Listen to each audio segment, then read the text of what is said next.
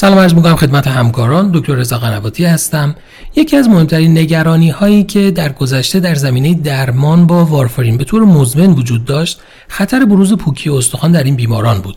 اخیرا در مجله JAMA Internal Medicine نتایج یک مطالعه بزرگ منتشر شد که بر اساس اطلاعات یک دیتابیس از بیماران non-valvular AF بود که بین سالهای 2010 تا 2015 اطلاعات اینها جمع آوری شده بود و به دنبال پاسخ این پرسش بود که آیا مصرف DOAC ها نسبت به وارفارین ریسک کمتری از نظر بروز شکستگی داره یا خیر.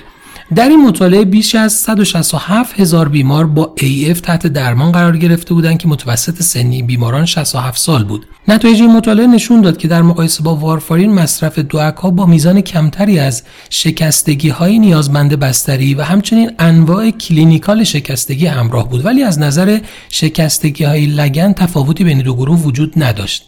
از طرف دیگه در بررسی مقایسه تک تک DOAC ا با وارفارین مشخص شد که آپیکسابان بیشترین میزان تأثیر رو در کاهش شکستگی لگن، شکستگی های نیازمند بستری و همه انواع clinical شکستگی داره.